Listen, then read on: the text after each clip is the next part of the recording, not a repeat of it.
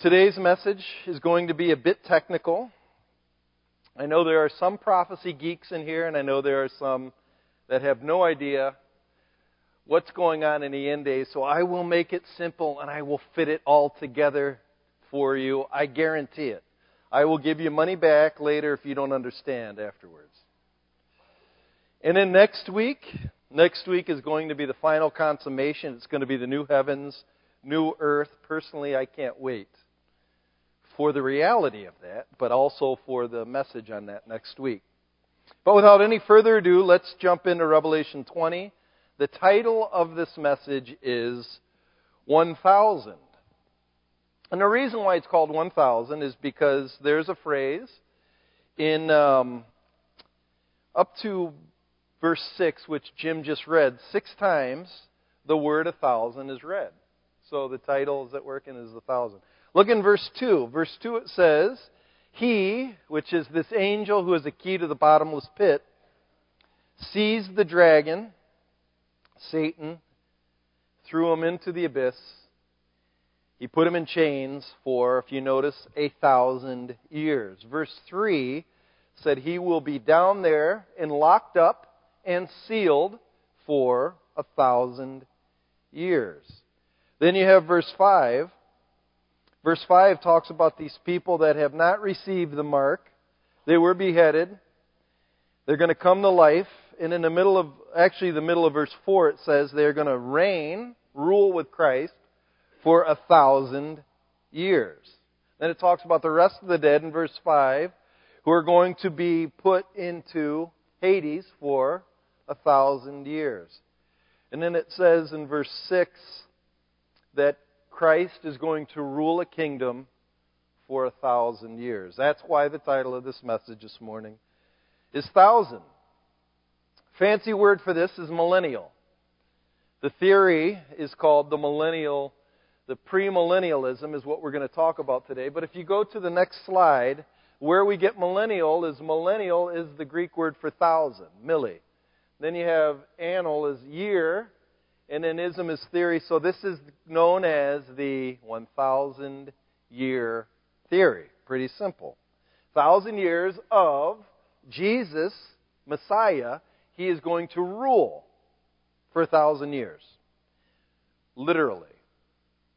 That's what um, that's what millennialism means. It's a hotly debated topic.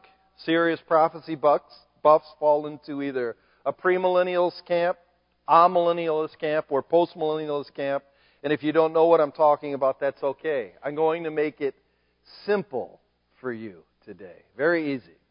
Before I jump into anything, I was talking to somebody yesterday, and they just got done watching the next Avengers movie. And I asked them about the next Avengers movie, and I said, How is it? They said, Oh, it's incredible. It brings all of the different characters into play, like Thor and the Hulk, and even Guardians of the Galaxy are in there a little bit, see? If I asked you, Josh, what country did Thor come from? Where did he come from?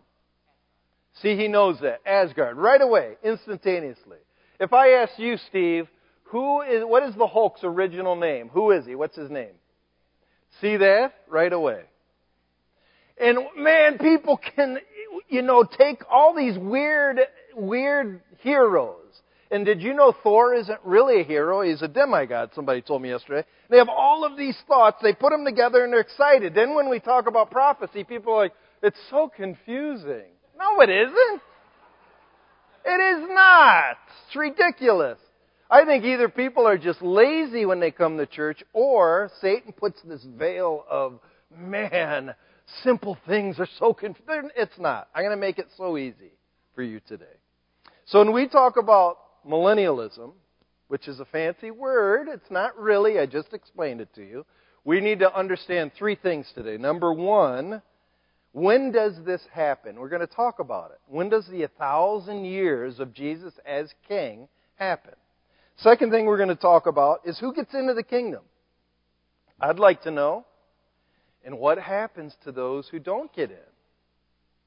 The third, third thing we're going to talk about is what will it be like? And I am going to approach this sheerly from a premillennial perspective. I'm not going to talk about post or ah. What does premillennial mean? Remember this? This is the church age. Do you remember? Church age. What is this?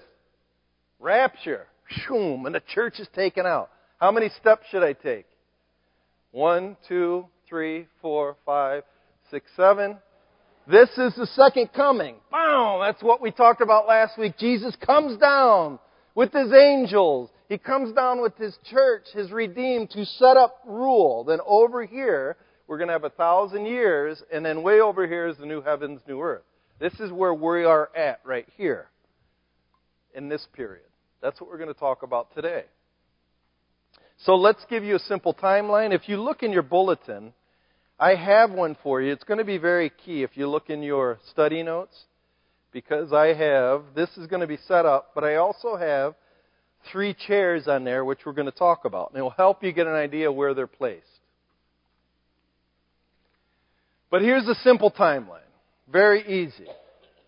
Before chapter 20, to the left side of the arrow is the tribulation period. Seven years of judgment. That's what we talked about. Then you have the second coming when Jesus comes down. Boom. Comes to earth to set up his throne, his kingdom. Then on the right side of the arrow, that yellow, that beautiful gold, is going to be the thousand year millennial reign of Christ. I don't want you to forget something because it's going to come into play in the next slide, but if you remember, during the tribulation, we had a wedding going on at the same time. Remember, we said there's a wedding in heaven and there's a war on earth. The wedding was the banquet of all of the redeemed that were sitting down to fine wine and good meats. And Jesus comes in robed, ready to take the earth. That's what we talked about last week. Is that clear?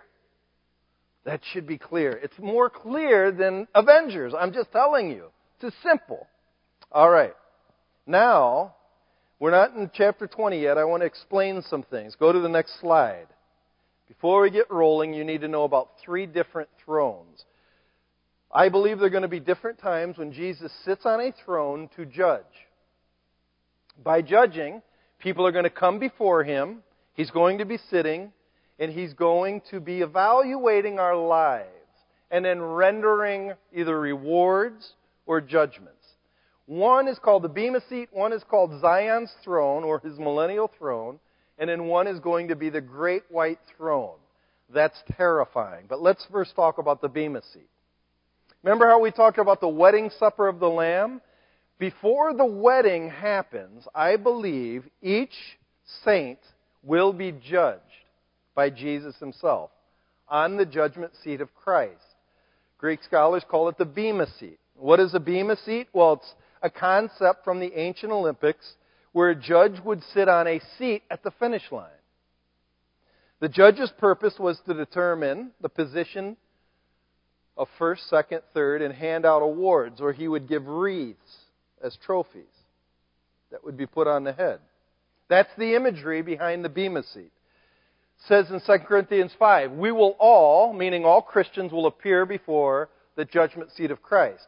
What is he going to give us? Go to 1 Corinthians chapter 3. This is not a seat of judgment, it's a seat of evaluating service. Not judgment of salvation if you're in or not. This is basically, you'll see what it is. It's an issue of service of how you performed as a Christian. 1 Corinthians chapter 3, starting in verse 11. It begins, it says, No one can lay any foundation other than one already laid, which is Jesus Christ. So the foundation of Christianity is Christ. The way I am a Christian is I believe in Jesus. When I believe in Jesus, He's the foundation of my life. Now keep reading. Verse 12. If any man builds on this foundation using gold, silver, costly stones, wood, hay, or straw, his work will be shown for what it is, because the day will bring it to light. What day? When Jesus evaluates us, he will say, Well, that work was straw. That work was gold. That work was hay. You know, that was a fine gem. And then keep reading. Because the day will bring it to light. It will be revealed with fire. That means Jesus will judge it. Do you notice wood and hay and straw, what happens when you put fire to it? You have nothing left. What happens when you put fire to gold or jewels? It refines them and reveals them. That's the idea. If what he has built survives, he will receive his reward.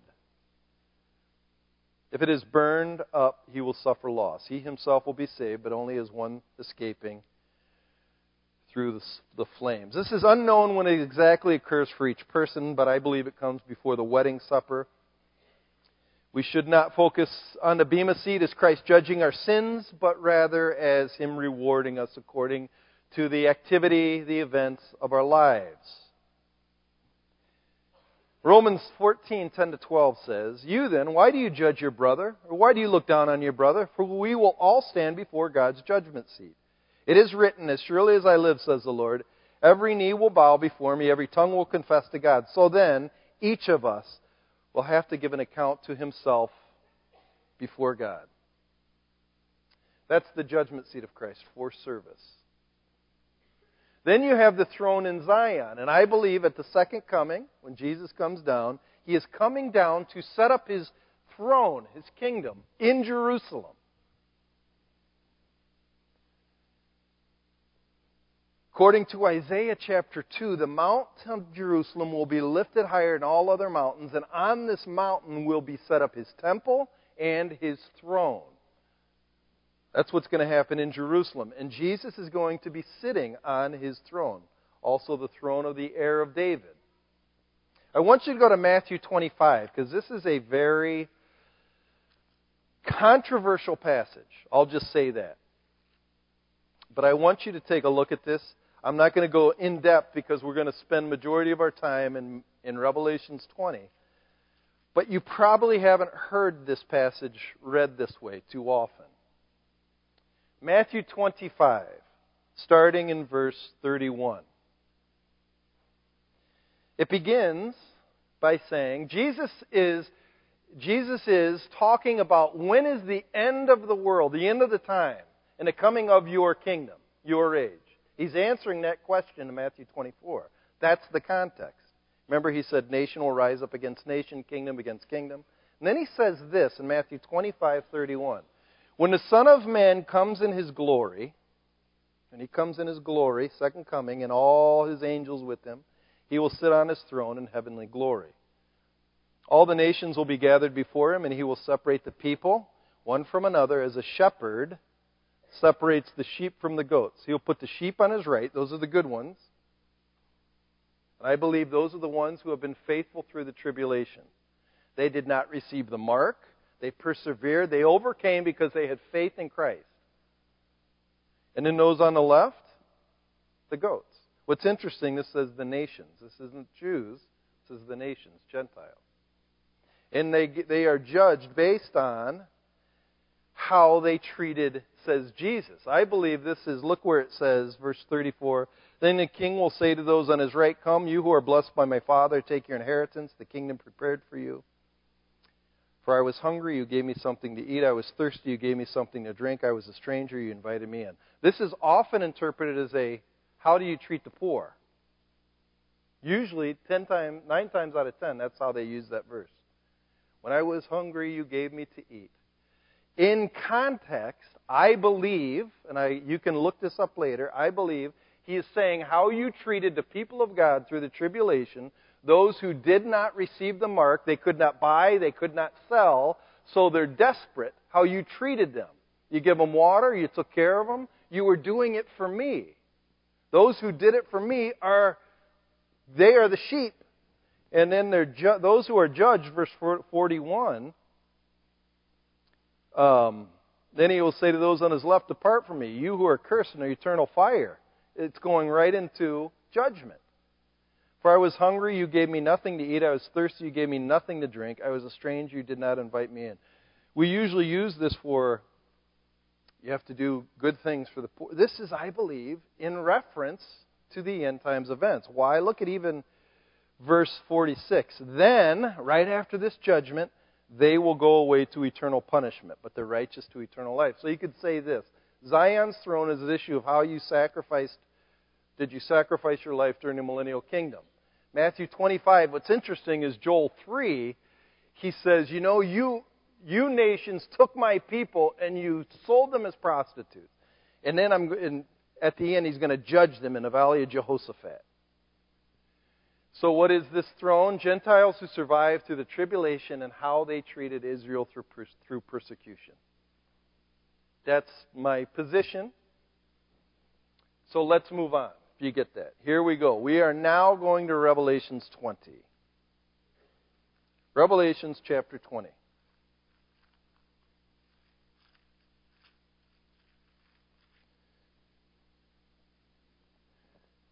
Let's begin in verse 19 and I'll show you the timeline. That arrow right there is second coming. He sets up his throne. That's the illustration. Revelations 19, the first thing that happened after the Battle of Armageddon, look at verse 20 of chapter 19. The beast was captured. That's the Antichrist and with him the false prophet. That's his propaganda machine, this false priesthood, who would perform miraculous signs on his behalf. With these signs, he had deluded those who had received the mark of the beast and worshipped his image. The two of them were thrown alive into the fiery lake of burning sulfur. So before the millennial kingdom even happens, that beast is thrown into the lake of fire, the permanent place of eternal damnation. Now we go to chapter 20 verses 1 through 4. And I saw an angel coming down out of heaven, having a key to the abyss and holding in his hand a great chain. So this is a mighty angel. He's got a key to a strange place called the abyss. The idea of the abyss, it's this cavernous under prison where demons are chained. Could you imagine going there? Oh man, I don't ever want to go down there. But he's got this key. He's the only one that can open it. He unlocked it earlier in Revelation, but listen to what happened. He seized the dragon, that ancient serpent, who's the devil or Satan, and bound him for a thousand years. So he bound him, he puts him in chains, and he locks him up for a thousand years. He threw him into the abyss and locked him and sealed it over him to keep him from deceiving the nations anymore until a thousand years were ended. What's interesting is some millennial positions believe that right now we're in the millennial kingdom. And so you ask them about, well, Satan still seems to be alive and well. Yeah, but if you notice, his work isn't as manifest as it was before Jesus came. Wait a minute. This says it's done. He's not lying anymore. It's over. It's sealed up until he's released a little bit later. We'll talk about that. But for a thousand years, this rotten dude is finally locked up. If anything, I'm looking forward to that. I don't know about you. Next, in verse 4 through 6, it says thrones are set up. Listen. I saw thrones on which were seated those, it's plural, who had been given authority to judge. And I saw the souls of those who had been beheaded because of their testimony for Jesus and because of the Word of God. They had not worshipped the beast or his image, had not received his mark in their foreheads or their hands. They came to life and reigned with Christ a thousand years. Look at verse 6. Blessed and holy are those who part in the first resurrection. The second death has no power over them, but they will be priests of God and of Christ and will reign with him for a thousand years. Why not just a throne of Christ? Because both Christians and those who are martyred are going to rule with Jesus forever. They're the immortals. Remember, it says in 1 Corinthians, in the twinkling of an eye, at the last trumpet, the dead in Christ they will be changed. Mortal will put on immortality. So, we, you and me, those of us sitting in here who are Christians, after the second coming, when Jesus sets up his throne, we each are going to have thrones. We are going to rule. We are going to judge. Actually, it says in 1 Corinthians 6 Do you not know that the saints will judge the world? That's 1 Corinthians 6 2. Luke 19 says, You who have had 10 talents and you've spent them well, you will get to rule over 10 cities. Romans 8 7. If we are children, then we are heirs and co heirs with Christ. It's all through Scripture that we're going to reign and rule with him. Now here's the question, and I believe it's going to be here's I believe Jewish saints will rule in a promised land with Jesus. I believe Gentile saints will rule in the Gentile nations. That's just I'm not specific. I don't know. But he, what we're going to see in a minute is he is going to fulfill his promises to the Jews. Now, here's the big question. This is the one Brad has. I can see it in his eyes. Now, what about those Jews and Gentiles that make it through the tribulation alive? The sheep. Do you remember that those Jews that went to Edom and they were hidden in the city for three and a half years? It said, "Run to the desert; you'll be hidden." And they survive. What happens to them? I believe that they will make it into the kingdom of God. They will be mortal. So you could say it like this the Jews and the sheep, they're mortal. Their objective is to occupy the land and to serve the Lord. They will be fully able to participate in what was first mandated in the garden. You remember the very first mandate before Adam sinned? The fancy word, Ken likes this, is the Missio Dei, the mission of God. What is it? to be fruitful and multiply and cultivate the land. They will be mortals, they will still be able to bear children, and it will be in a millennial land. And there will be a lot of kids in the millennial kingdom. And we, who are immortals, will be judges and rulers and teachers. And I'm still claiming New Zealand. Still claiming it. You'll fight me for it? You can have the South, I'll take the North. All right, good deal. So then here's the next question What about the goats? What about the people who are dead? Look at verse 5. The rest of the dead did not come to life until the thousand years were ended. So the goats are thrown into Hades with the people. If I'm, if I'm a non Christian, I die right now, I go to Hades. And that's, it's like a, the best way to put it, it's not like the lake of fire, because the lake of fire is eternal punishment with a body that will never be destroyed. Where this Hades is a tempor, temporary awaiting judgment, awaiting sentence. The people in Hades have not yet been sentenced before the throne. That's the idea. I don't know if it's much different because in Hades you still have gnashing of teeth but I just know you haven't fully been judged. So, now that Satan is bound, rebels of the earth are in prison, demons are bound, what will the thousand years of Jesus as King be like? Here's the best way to put it. My friends, welcome to Zion. It will be everything you've ever dreamed. The kingdom finally realized. I'm not going to take the full sermon to talk about the wonders of the world without sin. That's really for next week when we talk about the new heaven and new earth. But I'll mention a few things. First of all, this 1,000 years is intended to showcase Israel and the fulfillment of all the promises given to them. That's the objective. God has made these amazing promises. Remember when we talked about Israel? This is going to be his showcase. As Romans 11:12 says, listen to Romans 11:12.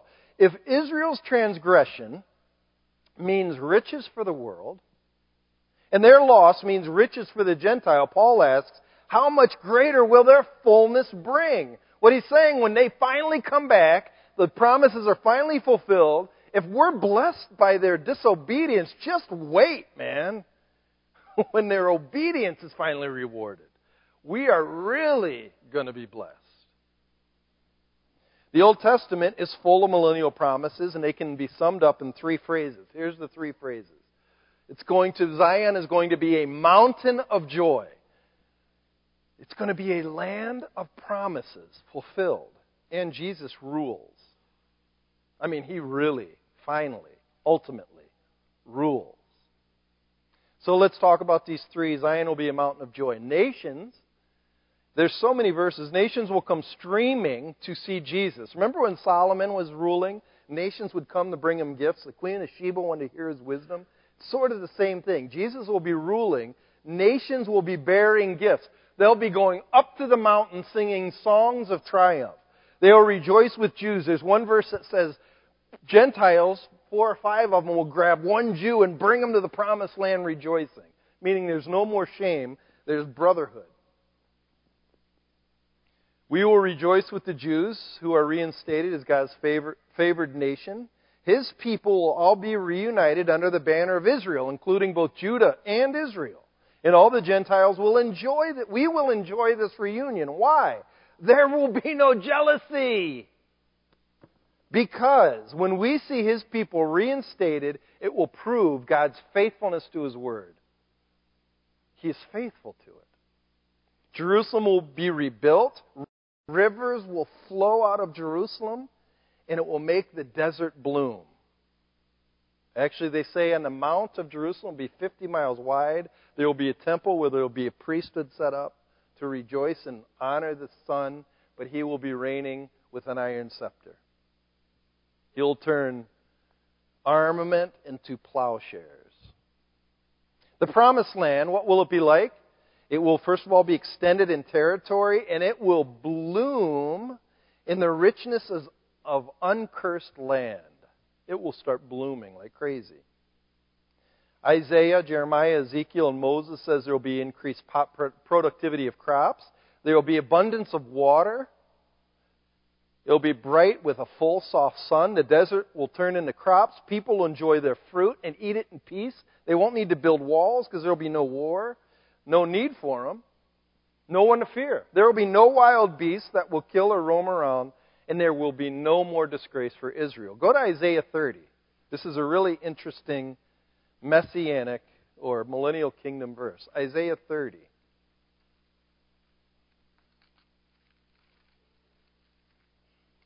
Verses 11 through 18. It's, it's talking about his fulfillment, his promise to Israel. Verse 11. Actually, verse 19. Verse 19 says, O people of Zion, who live in Jerusalem, you will weep no more. How gracious he will be when you cry for help. Meaning, when you're distressed, you cry to him, he's instantly there. As soon as he hears, he will answer you. Although the Lord gives you the bread of adversity and the water of affliction, your teachers will be hidden no more. With your own eyes you'll see them. Whether you turn to the right or left, your ears will hear a voice behind you saying, This is the way, walk in it. Meaning they will know His will and His word. Then you'll defile your idols overlaid with silver and your images covered with gold. You'll throw them away like a menstrual cloth and say to them, Away with you! You won't want any more idolatry. Yuck! Verse 23 He will also send you rain for the seed you sow in the ground. And The food that comes from the land will be rich and plentiful. In that day, your cattle will graze in broad meadows. The oxen and donkeys that work the soil will eat fodder and mash, spread out with fork and shovel. The day of great slaughter, when the towers fall, streams of water will flow on every high mountain and every lofty hill. Meaning, when Jesus comes Jerusalem, we split open.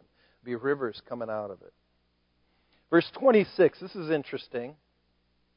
The moon will shine like the sun, and the sunlight will be seven times brighter, like the light of seven full days, when the Lord binds up the bruises of his people and heals the wounds of the afflicted. So the millennial kingdom will be a time of refreshment and healing. Which leads us to Jesus' rule. Go to Psalm 132. We will be able to see Jesus face to face. I believe Jesus will make these victory tours around the world. Could you imagine? Jesus in Van Andel Arena this weekend. Honored this weekend are the special guests of Kent City Baptist Church who remain faithful in northern Kent County, and he will treat them the Ruth Chris's Steakhouse meal. It'll be, the news won't lie anymore. It'll be great. But listen to Psalm 132. Verse 11 to 18. The Lord swore an oath to David. Remember, I said he fulfills his promises. The Lord swore an oath to David, a sure oath that he will not revoke. One of your own descendants I will place on your throne. If your sons keep my covenant and the statutes I teach them, then their sons will sit on your throne forever and ever. For the Lord has chosen Zion. He has desired it for his dwelling. This is my resting place forever and ever. Here I will sit enthroned, for I desired it.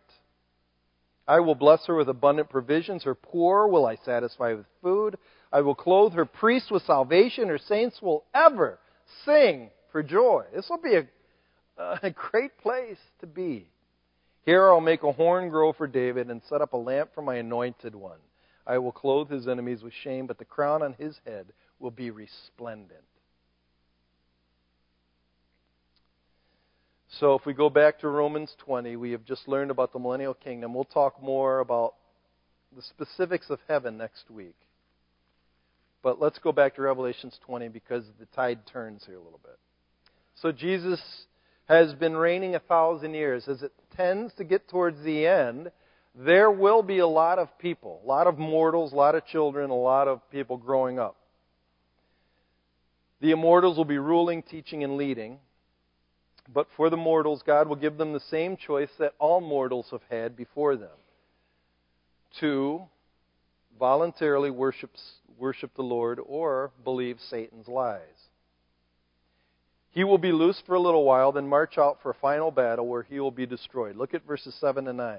When a thousand years are over, Satan will be released from his prison and will go out to deceive the nations in the four corners of the earth, Gog and Magog, to gather them for battle. In number, they are like sand of the seashore. They marched against the breadth of the earth and surrounded the camp of God's people, the city he loves. But fire came down from heaven and devoured them, and the devil who deceived them was thrown in the lake of burning sulfur. So the question is, why would God do this? I don't know. All right, so I don't know. I, I don't know. I, I really do think there is something to say. We went through this. The mortals in the millennial kingdom will have to have the same shot as we do. That's all I got. I read a lot of different speculation. I don't know. I'm not, I don't know. Jesus will, through fire, throw down Satan, and he and the beast, where the beast already resides. So look at verse 10. The devil who deceived them was thrown into the lake of burning sulfur, where the beast and the false prophet had been thrown. They will be tormented day and night forever and ever. So they're thrown. Nobody can get out of that place. Once you're in there, you're, you aren't getting out. It's done. Then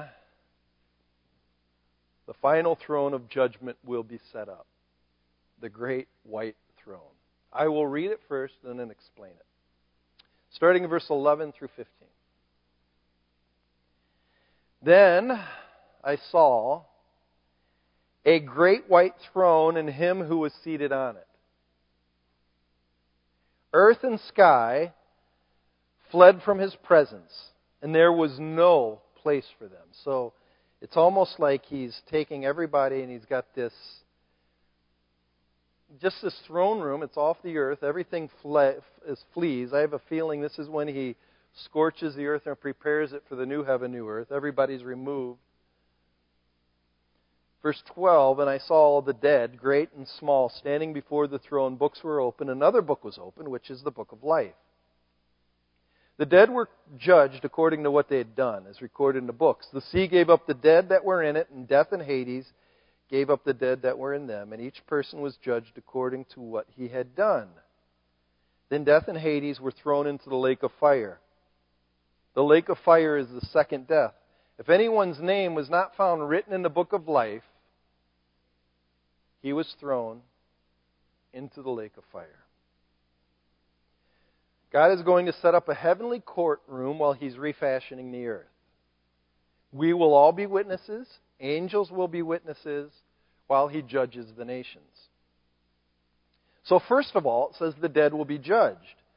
Jesus is going to call people one by one, one by one, and bring them before a great tribunal where books will be opened.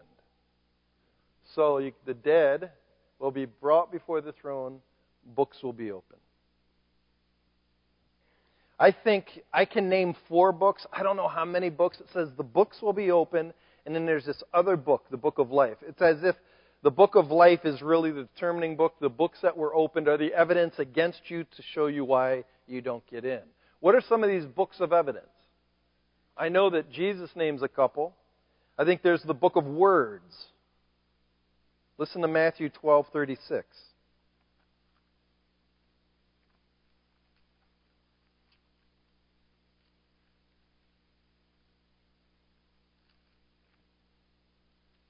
He says, I tell you that men, this is Jesus' own words, Matthew 12:36. I tell you that men will have to give an account on the day of judgment for every careless word they have spoken. For by your words you will be acquitted, and by your words you will be condemned. I don't know. That's pretty terrifying. Every, care, every careless word? Did you ever say the Lord's name in vain when you hit your hand with a hammer? Whoa. Another book, Book of Works. Look at Romans 2 6.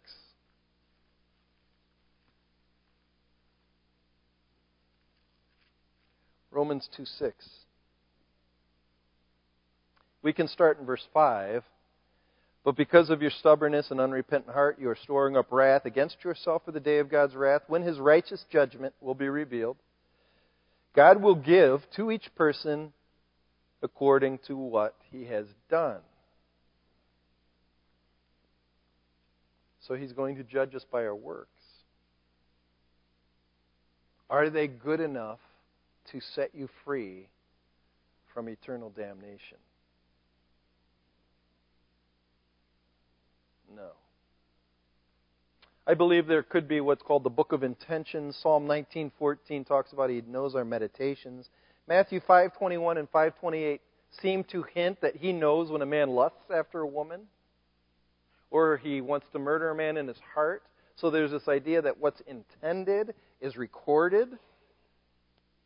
Ooh. Which leads to the book of life. Romans 20:12 we read about it. This idea that if your name is blotted out, you don't get in. I once heard that Rome would would have a record of everybody born and when they died they'd blot out the name. It's as if you are in God's book, but if you reject him, your name's blotted out. If your name's blotted out, you're not in. You're not getting in. So after this horrible moment, those condemned, it says in Revelations, will be thrown into the lake of fire forever. Second death. First death is physical death, second death is eternal damnation. I don't like talking about this. I don't like talking about hell because to me personally it seems wrong. Just honestly. I wish it wasn't true. I don't delight in this. But it is not for me to decide the punishment of those who scorn holiness. Holiness is something we don't understand. We think we do, but we don't. And when you scorn it, there is a there's a judgment for it. Is it fair? I don't know. I, am not God. But somehow we think we as little humans have the right to say God is unjust if he does that. Who, who are you? I don't have time to go into all the philosophical inquiries concerning its reality, its makeup, its fairness. I just take the word. So, with that being said, there are two questions we have to ask. Number one, will it be forever? Look at verse 10 of Revelations 20. Tell me, how do you get around this verse? And I'm, I can go into a lot of other ones, but just look at verse 10 uses the as example. And again, Matthew 25:41 says, "Hell really wasn't intended for us; it was for the devil and his angels. But those who choose to follow him, they go to the same place, they experience the same judgment." And the devil who deceived them was thrown into the lake of burning sulfur, where the beast and the false prophet had been thrown. They will be tormented day and night forever and ever. They aren't extinguished, they aren't annihilated, they are tormented, and it doesn't end forever. Second thing, will it be painful? Yeah. Jesus himself makes a statement in Luke 16:24 talking about the rich man who was sent to Hades, which is a precursor of the lake of fire. The rich man says, "Have pity on me, Lord, and send Lazarus to dip the tip of his finger into the water to cool my tongue. I am in agony in this fire, just to cool his tongue." People would say, "Well, this is a metaphor. Why would Jesus joke like this? Why would he joke around like this? It's like telling your kid, don't go out in the backyard. If you go out in the backyard, there's a man with a chainsaw. He'll cut off your head. You don't joke around like that. Hell is mysterious. It really is. I don't understand it. I don't enjoy it. And I don't ever want to bash people over the head with it. It just is. I do like this quote, though. It's by Mike Wittmer.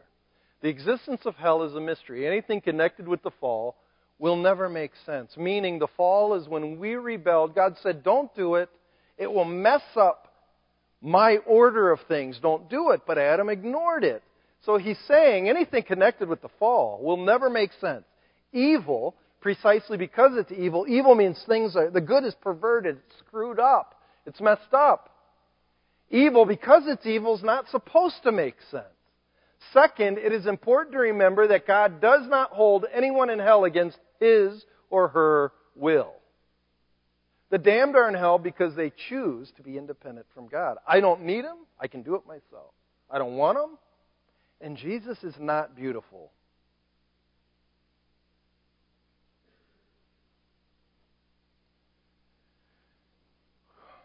Satan is there. Demons are there.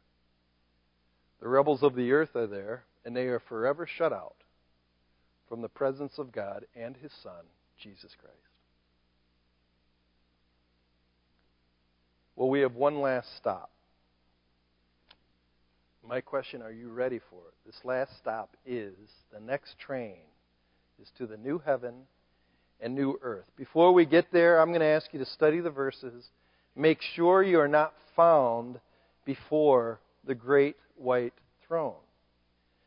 Personally, I think seeing the eyes of Jesus in his rejection of you, the one who made you and loved you, that will be worse than hell itself. There is a way to escape this. It's the cross. That's when Jesus showed his love for you. And he died for you. And he's saying, have faith. Believe in me. And I will give you eternal life. That's how you escape it. Think hard on this. Let's pray. Lord, we first of all stand in a little bit of oh, I'd say fear, timidity, um, and we wonder what that will be like, and it's scary. It's also wonderful that Jesus rules without Satan's influence. I, I can't wait for that. But in the meantime, we're, we're, we are before the tribulation. We are before the end of the world, and uh, we are given a choice. I pray for those people in here who have heard this message, I pray that God, like, like a brand, hot branded iron, you will brand this truth into people's souls. Let them meditate on it. Let them not just let it go and let it evaporate. Let it haunt them. And I pray for the Christians in here. I pray that God, we would realize the stakes are high for the unbeliever. Help us to have mercy, pity, and compassion. We love you, God. In Jesus' name, amen.